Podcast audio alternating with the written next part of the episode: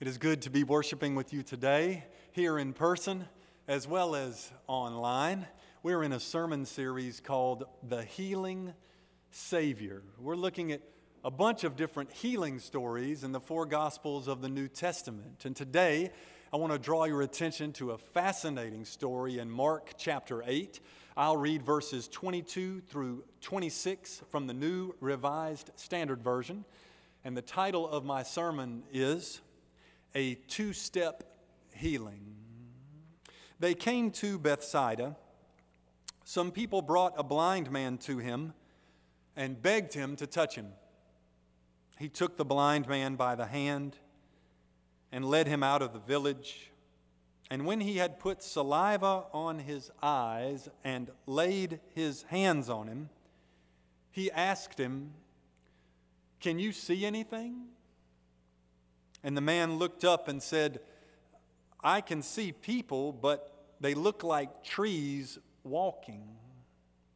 Then Jesus laid his hands on his eyes again, and he looked intently, and his sight was restored, and he saw everything clearly. Then he sent him away to his home, saying, Do not even go into the village. Let us pray. Lord God, in this preaching moment, I simply ask that you would help me to speak your word, help them to hear your word, and Lord, help us all to do your word. I pray in the name of Jesus Christ, our Savior. Amen. The first time I ever read this story, I was shocked. Did it really take Jesus two tries to heal this blind man? What is going on here? Was this man's case particularly difficult? Did Jesus not bring his A game that day? Some things take us two tries. It may take us two tries to crank the lawnmower. It may take us uh, two tries to fold a fitted sheet. It might take us two tries to parallel park, but this is Jesus we're talking about. It took him one try to walk on water. It's not like he fell in the first time and nailed it on his second attempt. It took him one try to turn water into wine. It's not like he came up with pomegranate juice the first time and had to regroup. This is Jesus we're talking about. It took him one try to feed the 5,000, one try to calm the storm, one try to heal the bent over woman in the synagogue, one try to heal the man from a legion of demons. It took him one try to heal the man with paralysis, one try to heal the man with a withered hand, one try to heal the woman with an issue of blood, and one try to heal the man who was deaf and mute.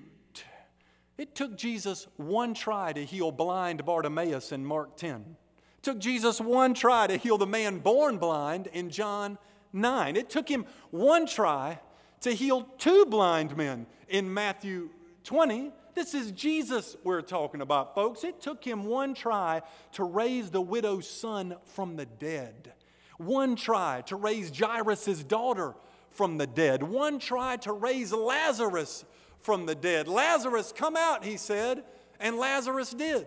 It's not like Jesus had to clear his throat and call Lazarus again. Jesus is not the kind of person who needed to try. What in the world is going on here? I'll tell you. The blind man's healing symbolically represents the disciples in their struggle to see who Jesus is. This blind man's healing symbolically represents Jesus' disciples in their struggle to see who Jesus is. From the beginning of Mark's gospel, they just don't get it. Jesus calms a storm in Mark 4, and the disciples say, Who is this? He walks on water in Mark 6. And the disciples think he's a ghost, and they do not understand. Some Pharisees ask Jesus for a sign from heaven in Mark 8, and he refuses. And he tells his disciples to beware the yeast of the Pharisees, to beware this kind of mindset that expects God to meet our demands and expects God to write a message in the clouds for us. But the disciples still don't get it. And Jesus asks them in Mark 8 Do you still not perceive or understand? Do you have eyes and fail to see? Then comes the story of this blind man. This story is not just about Jesus healing an individual who was blind, it's also about the disciples gradually gaining a clearer vision of Jesus' identity. This story is not so much about Jesus needing two tries to heal someone, it's about the disciples growing in their spiritual perception. And this is not instantaneous, this takes time. A close look at this story will show us how to grow in our own spiritual perception. A close look at this story will show us how to advance in our own understanding of Jesus as his modern day disciples. When the blind man was first brought to Jesus, verse 23 says, Jesus took him by the hand and led him out of the village. The first thing Jesus did was take him by the hand and lead him. This is the same thing God did for the Israelites in the Old Testament.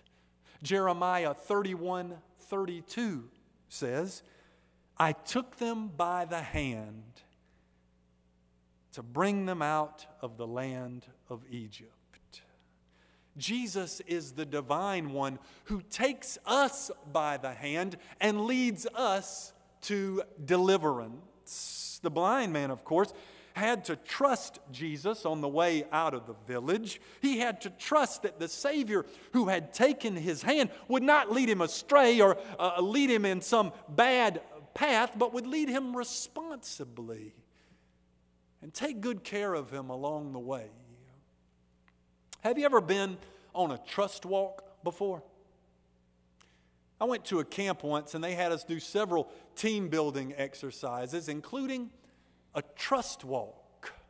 First, they divided us into pairs, and then they had one of us put on a blindfold while the other took the lead and led the blindfolded person around.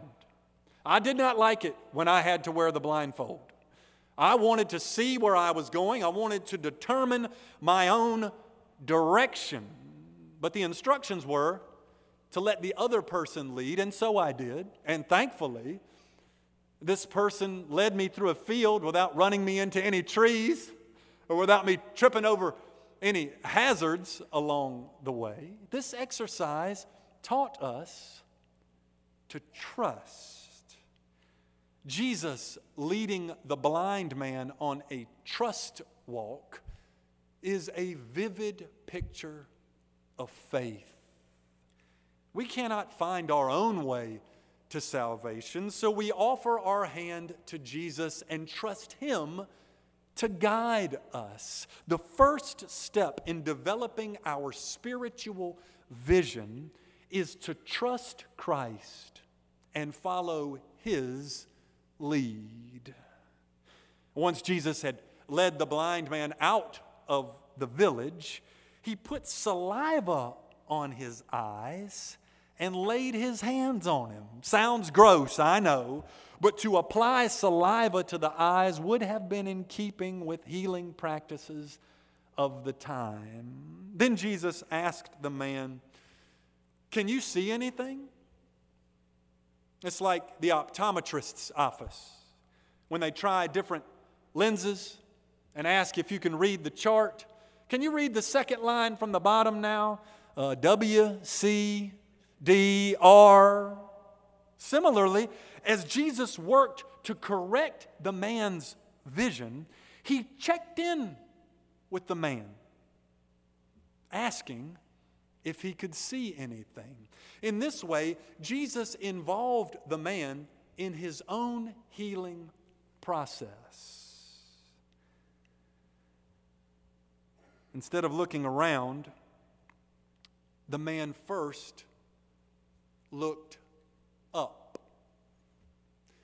As Bible scholar Joel Marcus notes, the Greek term translated looked up here often indicates looking up to heaven or looking up to God.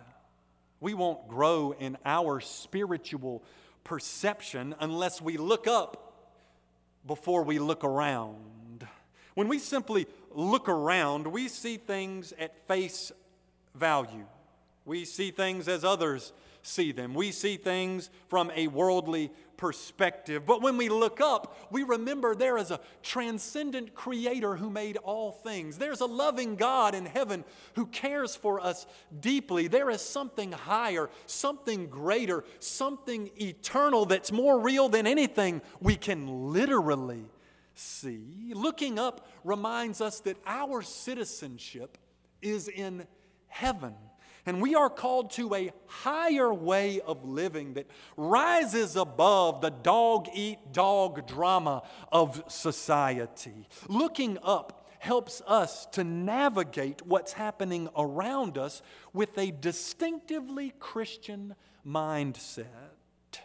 If looking around is making us discouraged or confused or upset, we can try looking up first. When we look up first, then we can look around and see things. After the man looked up, he could then look around and see, which marked a major improvement. This man had gone from not being able to see anything to being able to see things. However, his vision was still blurry. When Jesus asks him, Can you see anything? He says, uh, I can see people, but they look like trees walking around. His newfound vision was fuzzy. I remember when I first realized my vision was deteriorating. As a kid, I saw things clearly, and I'm not sure exactly when my vision started to fall out of focus. But one day in a university classroom, I could not read the board at the front of the class. I squinted, as if that helps, you know. I leaned forward in my seat I tried to make out what letters were up there and what words were on the board, what it was saying. I, I knew there were words up there, but I couldn't tell what they were. Similarly, this man knew people were walking around, but he could not tell who they were. They were too fuzzy to distinguish. He couldn't see anyone for who they were, including Jesus. His moment of newfound perception that's still a bit blurry symbolizes what happens with the disciples in the story that immediately follows. In Mark 8 29, in a pivotal moment, Jesus asks his disciples, Who do you say that I am? Peter says, You are the Christ. He finally gets it. He finally understands. He finally sees, sort of. While his perception was activated, he still couldn't see completely clearly. For Jesus announced that he would be rejected and killed and then resurrected from the grave, and Peter didn't want to hear it. Peter didn't want to hear anything about Jesus going to the cross, and so he rebukes Jesus, and Jesus says, Get behind me, Satan. Peter saw that Jesus is Lord, but he failed to perceive the nature of Jesus' lordship. He saw that Jesus is king, but failed to perceive the character of his kingship. He saw that Jesus is Savior, but failed to perceive that He is the suffering Savior. Jesus would not take His place on a royal throne, but on a rugged cross. He would not wear a crown of jewels, but a crown of thorns. He would not rule with an iron fist, but with a nail scarred hand. He would not write a message in the clouds, but he would write a message on the cross. He would die on the cross for our sins in great love for us, and he would resurrect from the dead on the third day. Indeed, Mark 16 reports that on Easter morning, an angel told the women at the empty tomb to go tell the disciples that Jesus was going to meet them in Galilee. And in Mark 16 7, the angel says, There you will see him. There in Galilee, after the resurrection, you will see Christ. The disciples did not see Christ with clarity until they saw him as the crucified and resurrected Savior. It was only in the light of Easter morning that the mist finally cleared and they could accurately perceive Jesus' full identity. This is all foreshadowed when Jesus touches the blind man a second time in Mark 8 25. When Jesus touches him the second time, he can see things clearly. It's like finding the perfect corrective lens. The first time you put on your glasses, the whole world becomes crisp, clear, eminently discernible, just as this man sees it all in unclouded perspective. The same happens when the disciples see Christ as the crucified and resurrected Messiah. In this way, you know, we modern day disciples have an advantage over Peter and the original crew. Partway through their journey, Jesus had not yet been raised from the dead. But partway through our journey, he has been. This means we can view all things through the lens of resurrection hope. We can see that no bad thing is the last thing. We can see that suffering gives way to vindication. We can see that death is not ultimate, but life is. We can see that this creation which is groaning in decay, will one day give way to God's new creation where all is well. We can see that the resurrection to everlasting life is the reality toward which our entire existence presses. When I finally visited the optometrist, after staring at that fuzzy classroom board for weeks, he fitted me for some corrective lenses.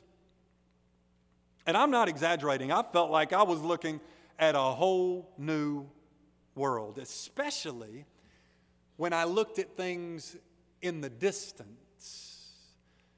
You see, like many people, I am nearsighted, which means if things are close to me, if objects are physically near to me, I can see them well. I can see them quite vividly. But if things are distant, you know, if they're far away, they become fuzzy or indistinct or altogether invisible to me. So the first time I had corrective lenses, things in the distance came into clear view. And I still remember pulling out of the optometrist's parking lot. I turned left onto the road, and way down the road, this stop sign was there, and it just jumped out at me because I could see it so precisely. And I looked up at this tree way down the road and saw individual leaves on it instead of a big blob of green sitting on top of the tree trunk.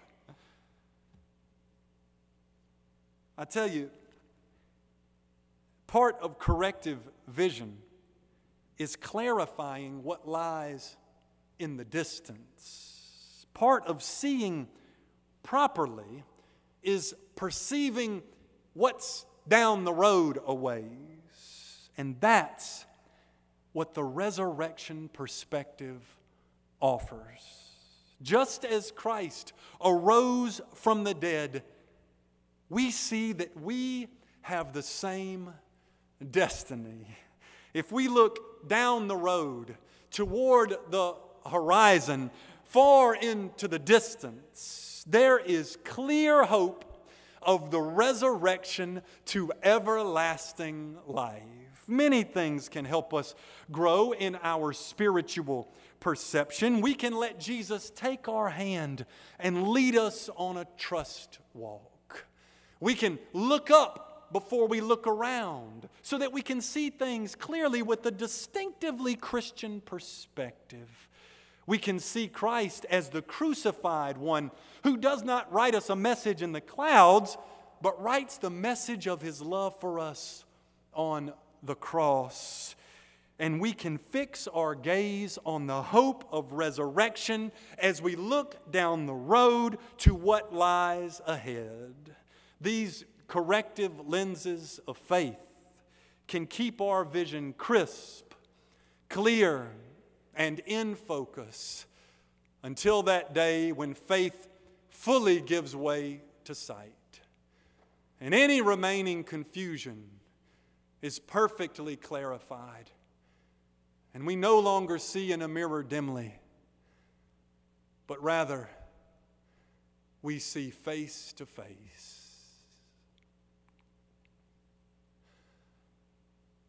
Amen.